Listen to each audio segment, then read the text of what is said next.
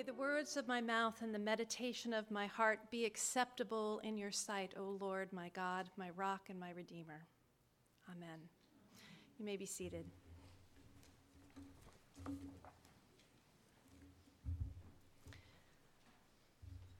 What do you imagine the future holds?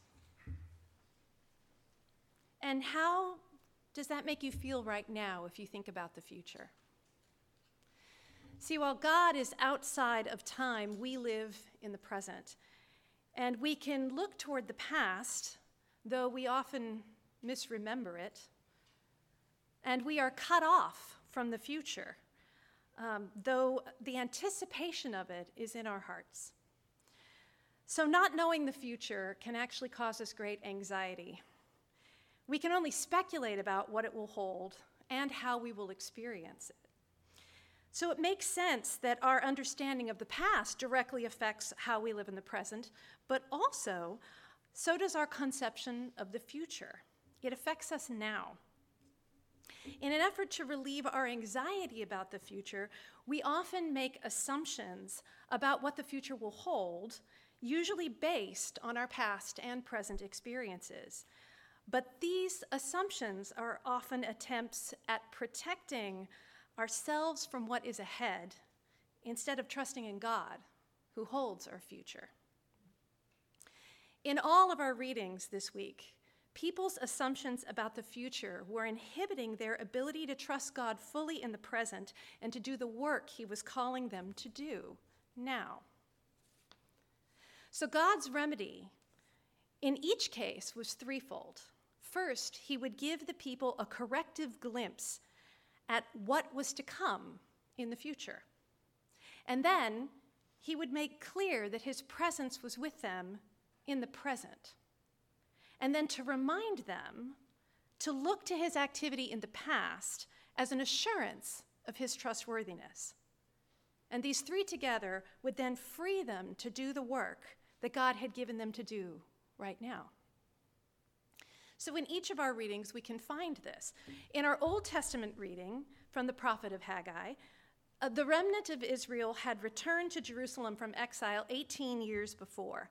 And while upon their return they had started rebuilding the temple, at this point their efforts had stalled. They had gotten distracted with taking care of their own lives and building their own houses. And in Haggai's first oracle, he brings word from the Lord that it's time for them to recommit their efforts to finishing the temple. And they did. They started to do that. But it's just a couple of months later that, into their renewed efforts, that some of the people who remembered the glory of the former temple were becoming discouraged in their work. And what they were building was so inferior, they felt, in comparison to what, wa- what was, that they could only imagine that this second temple in the future would continue in this meager state. So God sends Haggai to tell them that the future will be different than what they assume. He says, In a little while, I will shake the heavens and the nations, and treasure will come pouring in again as will God's glory and peace on this very temple. He also says to them, I am with you right now in the present. He says to them, Work, for I am with you. My spirit remains in your midst. And he also says, Remember how I was with you in the past. When he refers to himself, he says, He mentions the covenant that I made with you when I brought you up out of Egypt.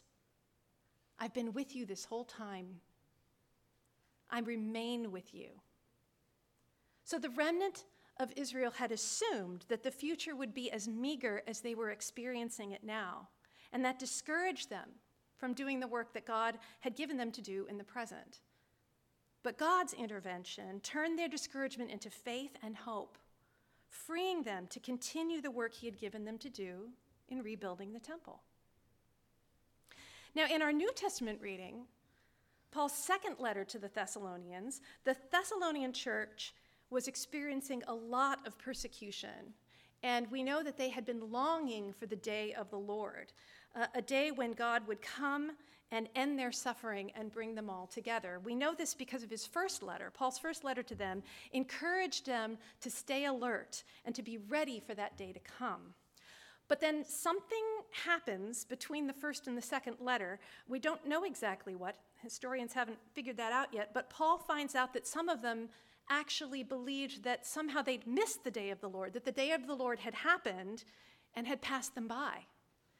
And they were shaken in mind and alarmed. They had missed what they had been waiting for. They feared that their future was going to be just like the present.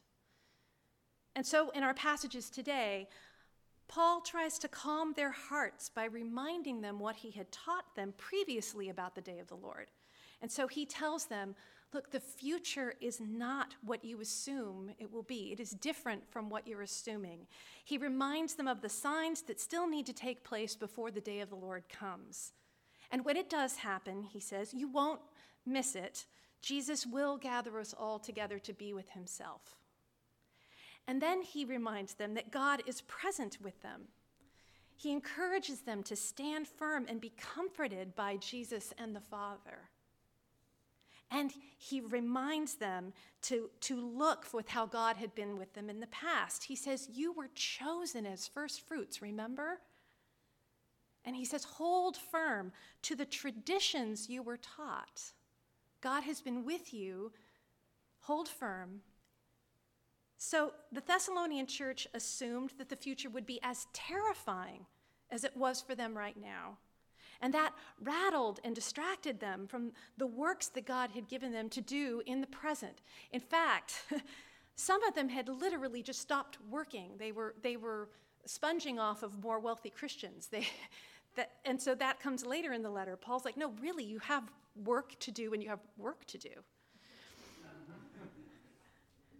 But Paul's words of God's truth were intended then to turn their fear into faith and hope, freeing them to persevere in doing the good works that God had given them to do in the present. And that's later in the letter, too. He says, continue to persevere in doing good work. And then in the gospel reading, Luke takes all of the chapter 20 that we, we read a portion of to record the various religious leaders attempting to challenge Jesus' authority in public to discredit him. And in our passage this week, it's the turn of the Sadducees. Now, the Sadducees were a small group of very wealthy and powerful priestly leaders. And we believe that it's possible that they uh, only believed in the Pentateuch. They, they didn't acknowledge any of the other writings, so just the writings of Moses. And we do know that from that, they did not believe in the resurrection of the dead. So they come up with a logic puzzle to trap Jesus. I was actually looking out at all of you while uh, the logic puzzle was taking place because I know a lot of you were Torrey grads, and uh, there was like, ah, there's faulty logic going on here. Um, they pose this potential marital situation on earth. Uh, kind of ridiculous, but it's a philosophical musing, right? What if this would happen? And they believe that this idea of one woman whom ended up marrying seven men would discredit the general idea of the afterlife uh, the resurrection and the afterlife. See, their conception of the future made them arrogant and judgmental toward others. And Jesus confounds their logic puzzle by telling them, you know, the future is different than what you assume it's going to be. Human relations will not be like what you just described in the resurrection. In fact, will be more like angels and sons of God. And then he communicates that God is with you in the presence by his very authority and his presence there speaking to this reality as well as the message he was, he was preaching. And then he says to them, Remember how God was with you in the past. He even confounds them by referring to their own narrow locus of authority, Moses, to prove the resurrection by saying to them, God is the God of the living and not the dead, and even Moses understood that. So the Sadducees assumed that the future would be as they had determined it would be, and that made them prideful distracting them from the good works that God had given them to do in the present as priests of God. And while Jesus' words may not have convinced them, it did humble them. uh, it wasn't read tonight, but the very next lines are that they were silenced when they heard his answer. And they acknowledged that Jesus had spoken well. If their hearts had been open to it, and perhaps some were, it could have freed them to do the good work of repentance that God was calling them to in the present. Now, you know, studying these passages reminded me of a time in my own life when my conception of the future was troubling to me and how God intervened. In my late 30s and early 40s, um, in the quiet of the night, often when my mind would cast itself toward the future, particularly when I thought about the future after we died, suddenly I would be gripped with fear. And it, the fear came with this unbidden question and the question was what if it's not true? What if everything that I have come to believe about the afterlife was a lie? And this would happen to me only about every few months.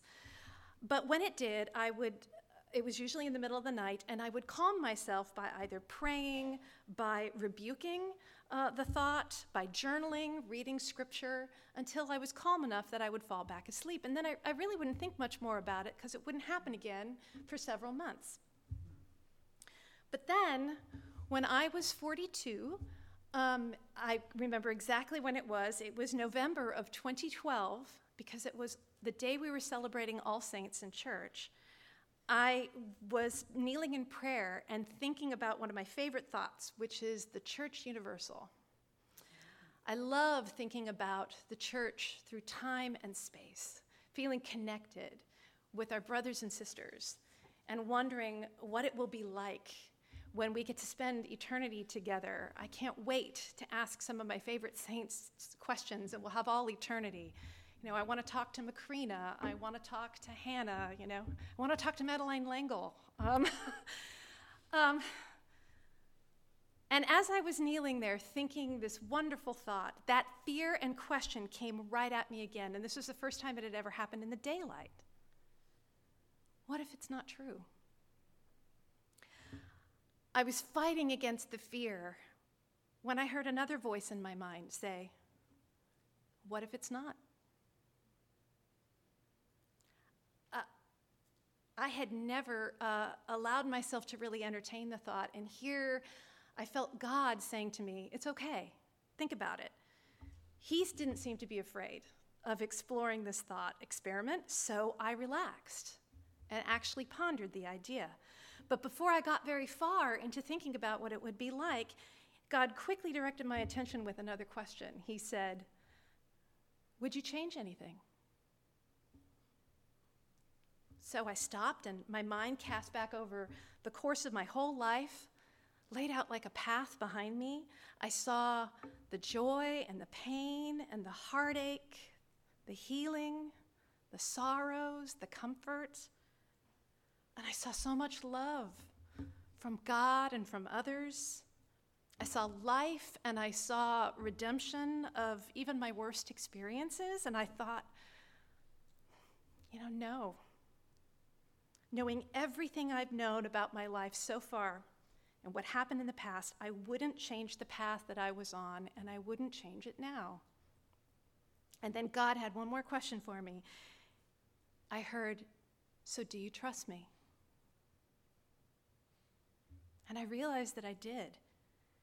And as my mind thought about what that meant, I thought, okay, so what if the future isn't even like what I assume it will be?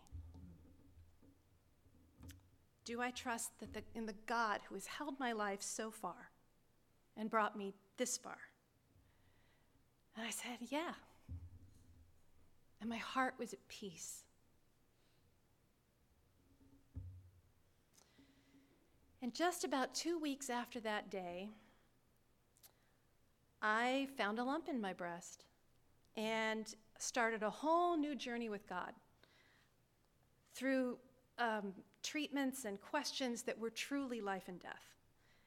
And I was so grateful to God to have settled this big question in my heart, right? This big fear in my heart before we, we walk this road together. I, I still think back at how kind it was of him to intervene just when he did and how he did it. Because he freed me to do the good work of walking through surgery and chemo and radiation with him, bringing his light with me wherever I went.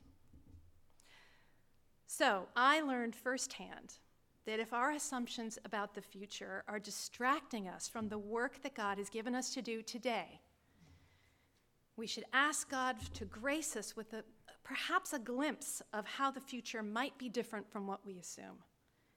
And we should try and connect to God's presence with us right now. And we should remember how God has been with us personally and with his people in the past. And if we do this, perhaps we can become like the psalmist in this week's psalm, trusting God for a future in which we bless his name forever and ever in his everlasting kingdom, calling upon him in the present, for he is near us, pondering his glorious works from the past, so that we're freed to do the good work he has given us to do today to worship and adore him, and to speak the praise of the Lord, and to bless his holy name. In the name of God, Father, the Son, and the Holy Spirit. Amen.